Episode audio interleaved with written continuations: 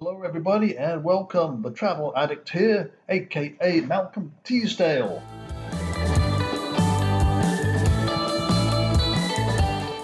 You've probably heard my introduction before, so I won't elaborate on that. Yes, I am a travel addict. I travel all over the place. That's what I've been doing for most of my life.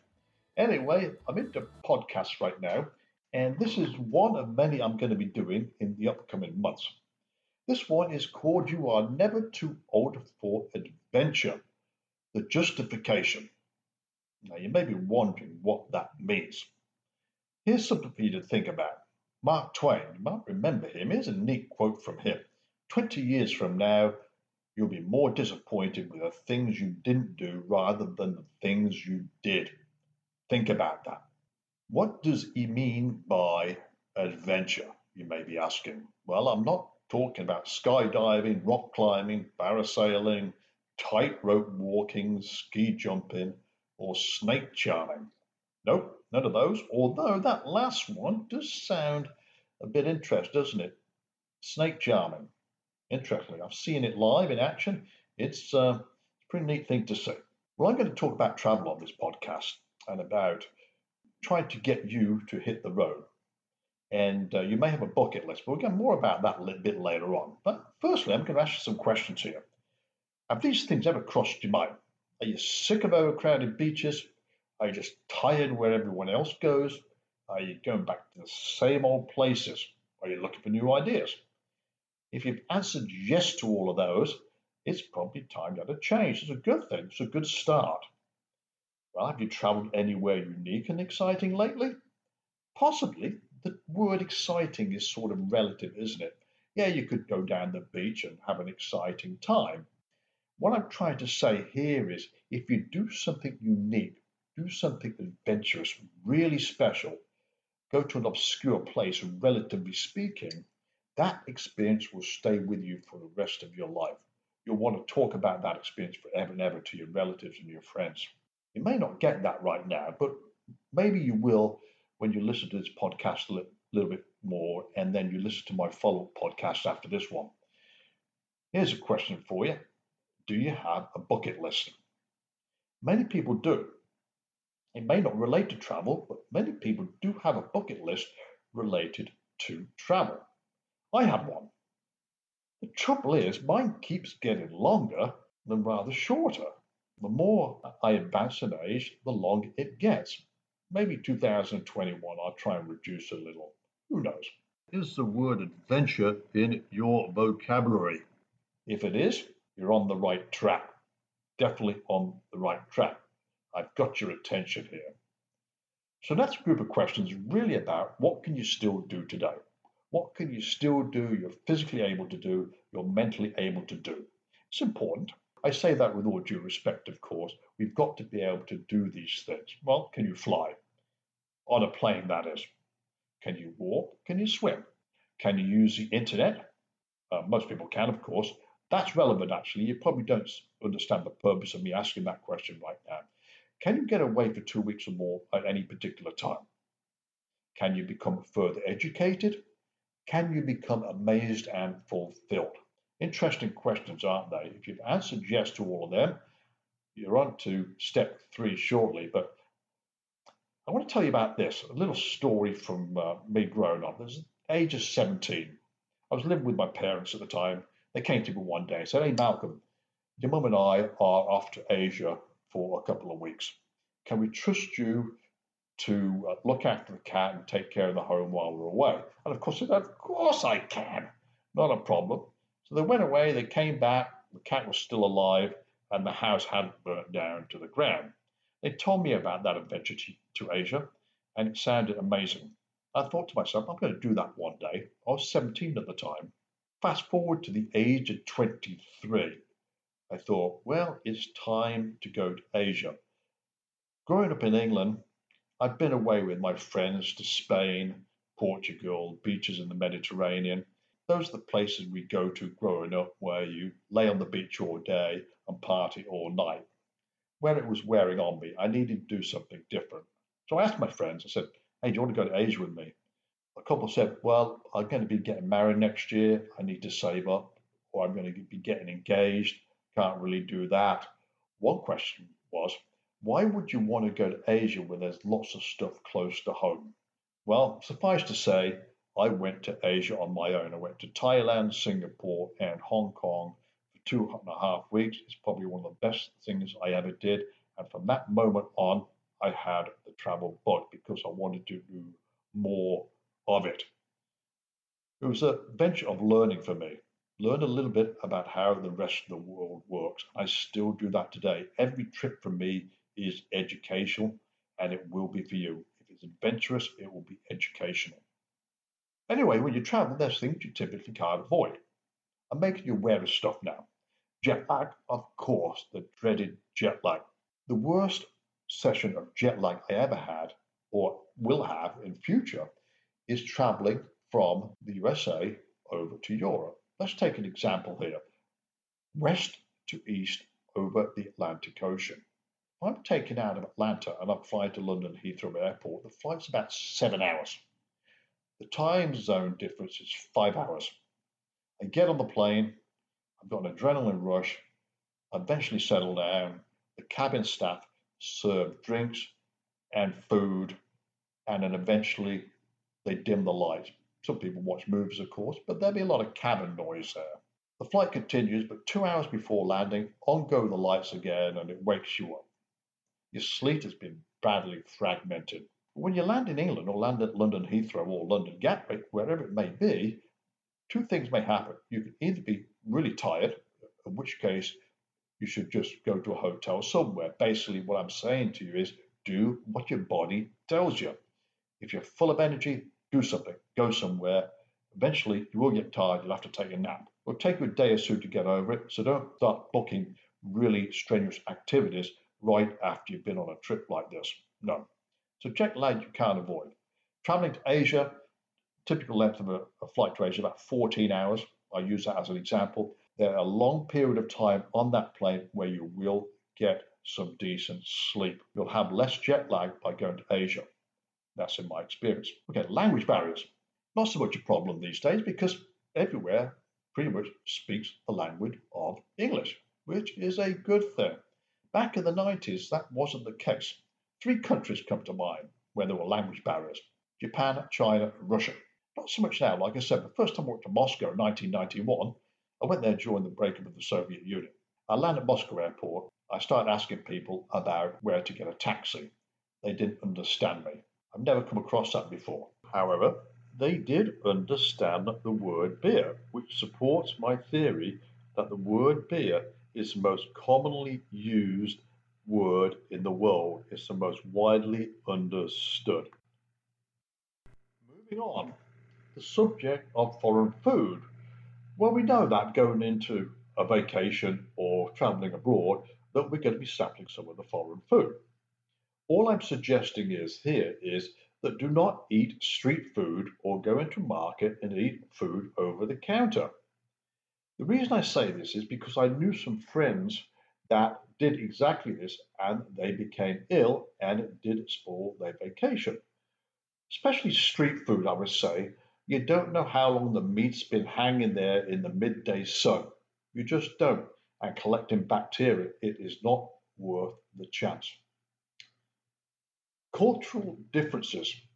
It's worth doing your homework here we should actually read a little bit about the country we're going to and learn something about the culture. Each country or region in the world has their own cultural differences. You can go to Great Britain, there's cultural differences all over Great Britain, even in England from north to south. It's normal. And what we should do is respect the country that we're in. As visitors come to our country of the United States, we expect them to respect uh, our way of life as well. For example, Thailand. If you go to Thailand, probably do not say anything bad or do not even mention the Thai monarchy uh, in case you say something incorrect. It will be offensive to the local people. Don't point at things with your feet and don't touch the head. Just two things to be aware of there. It's a good thing to learn a bit about before you venture off into uh, far off distant lands. Currency adjustments. This is really basic. It varies from year to year. And the only thing I would suggest here is round off the numbers. Uh, for example, if you do go to Thailand, so if you brought that country up recently, the Thai baht is approximately 30 to 1. It varies up to 31 down to 29 back up again, just rounded to 30, 30 Thai baht to the American dollar. However, that theory goes out the window when you go to a place like Vietnam and you change a couple of hundred dollars at the uh, airport and you'll walk away a millionaire, a pocket full of Vietnamese dong currency. Just be aware of that, but in most places it should be okay. Now, many, many years ago, we used to take travelers' checks away with us. Many of us did. I haven't done that for eight, nine years now. It's not worth it. There's cash machines everywhere, especially when you land at an airport. There's going to be cash machines all over there. There'll be also currency exchange booths where you can do exactly that. Change your currency from US dollars into the local currency. If you're staying downtown, there'll be banks, foreign uh, currency change booths all over the place. Not a big deal. What I would do is take two bank cards with me in case one of them fails. Neither should, but you just never know. The word intolerance it could mean tolerance. When you go to a foreign country, you're going to see different behavior, things you're not used to, be tolerant of that. It's like when foreigners come to our country, uh, we should, in fact, in turn, might be tolerant of them. They may act weird, but we probably realize that they are foreigners. They probably should know better. But both ways, whether we're visitors or hosts people, we should be tolerant of people's behavior to a degree, I may add. It's a big and important word for me water, or rather, unclean water. Now, as much as I like India, uh, I am very wary of their water. I've been to a few times, I've stayed in decent hotels, I even clean my teeth, or I rather say, I do not clean my teeth with the tap water in the hotel. I do not drink bottled water on the street because it's a bottle being previously used. I get my water from uh, decent store or the hotel before I go out to meetings, wherever I may be going. I'm very wary of the water. Friend of mine caught dysentery one year. He was sick and he couldn't even go home for a few days. Mistakes. Yes, we all make mistakes. To err is human, they say. Error, I mean E R R, error, short error. Yes, we all make mistakes. So do airlines, so do hotels, so do travel agencies. We all make mistakes and we should always be forgiving. Okay, sometimes you know um, people aren't, but sometimes making a mistake can be self-inflicted. If you go to a city in the world and you venture off into a bad area, then you may be asking for trouble. We have enough common sense not to do that. It doesn't matter what country you are in in the world. There's probably a city somewhere in that country that has a bad area. Just don't venture there. Natural disasters. Well, natural disasters can be something we are warned of is advance. Earthquakes, not for example. And uh, one incident that sort of happened to me, I was on my way to Boracay, beautiful island in the Philippines. I was halfway there, halfway getting there, and there was typhoon hit there, Typhoon Haiyan, back a few years ago, and destroyed the area of Tacloban in the Philippines. It didn't take long to rear its ugly head. It formed quickly, hit the land. People didn't have time to get out of town, and many, many people uh, died because of that. On my way there, I was in communication with my hotel in Boracay, and they were without power, uh, which they're hoping to get that back in a day or so. Internet was down, of course, um, but I was assured everything was in order. It didn't stop me going. I could do without the internet for a few days, and uh, if they're on backup generators, not a problem. I went there, I saw areas of disaster. It was sad, but after a couple of days, things started to pick up and everything was sort of back to normal. Here's a term I call exaggerated fear. To blame for this sometimes are government websites.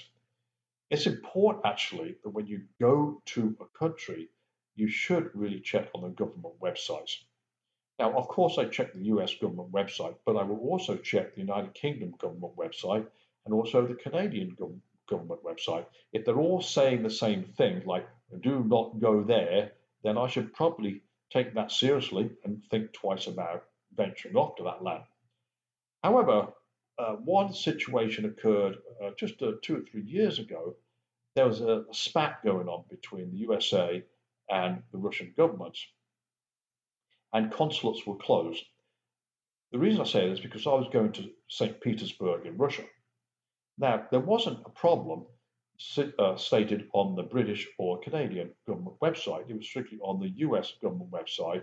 It said, Beware, be careful, you may get picked on. I decided to go, and it was absolutely just fine. The people were friendly, had a wonderful time, and I didn't even come near sniffing any trouble. So that was uh, a good thing. I checked all of those government websites. It's important to check government websites anyway, because you obviously need to check uh, visa requirements, the state of crime in the country, also the health situation. Those are important. So you must check government websites, but look for the exaggerated fear. Well, let's look at some other considerations. One thing that comes up and is looked at as being important is the age of a person. I have to disagree with this.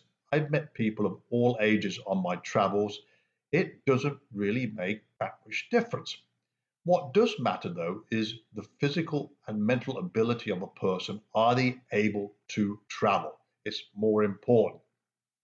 So bear that in mind. You're never too old for adventure. Do your research on the place you're going to, and there's lots of resources for this TripAdvisor, the internet in general, and uh, Wikipedia now, you can go on the internet, go on Google, and do a Google search on anything. Ask it a question about a place. It doesn't matter what it is, and it will come back with an answer. Believe me, you'll be surprised what you can find out today. The weather. If you're thinking of, for example, going to Japan for half the trip and Australia for the second half of your trip, think twice about that because you're actually going to two different hemispheres round about the same time of the year which means you have to take two sets of clothes with you. It's going to be cold in one place and probably warm in another. If you're close to the equator, it won't matter a whole lot, but farther north or farther south you go, do not combine them in the same trip. Also, be aware of the climate. If you go to a tropical country, for example, make sure it's not the monsoon season or rainy season. Travel insurance. Yes, it is important. If you buy a non-refundable ticket on an airline or you book a hotel that is non-refundable and you have to cancel for some reason, obviously you're going to get some of your money back if you have the insurance. I book my own travel. So if I book a flight somewhere, it's usually a refundable ticket that I purchase. For hotel bookings, I do everything by myself. I can either book directly with the hotel or I will go to TripAdvisor or Booking.com and do it that way. But when I'm on these websites, what I will not do is book it in advance. Even if I have to pay a little bit more in advance, I want to be able to pay on check in. It gives me that extra little bit of security. What I use is American Express travel insurance, which means I could be airlifted out of a place. For example, two years ago, I was in a remote island area just south of Borneo. It was a scuba diving trip.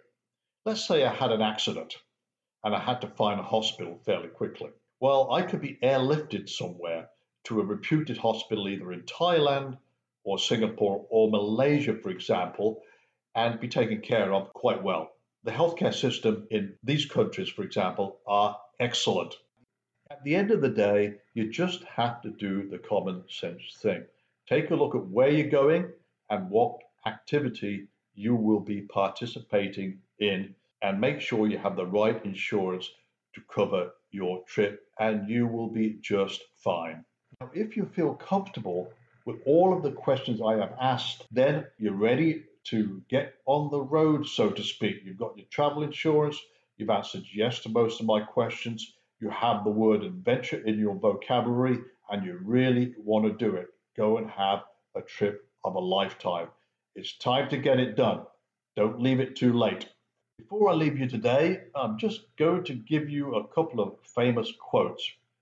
You may remember this guy. His name is Mark Twain. And he said, 20 years from now, you'll be more disappointed with the things you didn't do rather than the things you did. I live by that. Here's another statement for you. Travel is fatal to prejudice, bigotry, and narrow mindedness, and many of our people need it sorely on these accounts. Broad, wholesome, charitable views of men and things cannot be acquired by vegetating in one little corner of earth all at one's lifetime. Very, very important. Early on in this presentation, I made one comment. I said if you take an adventure type of trip, the memories will stay with you forever. And also remember this all the books in the world, the best stories are found between the pages of a passport. All traffic addicts will agree with me on that one. Okay, it's time for me to leave you. This was the first part of a two part podcast, Never Too Old for Adventure. Next time up, I'm going to give you some ideas that you thought probably were unreachable and didn't even cross your mind. I'm going to tell you a little bit about them and how to make it happen. Talk to you soon, folks. Bye for now.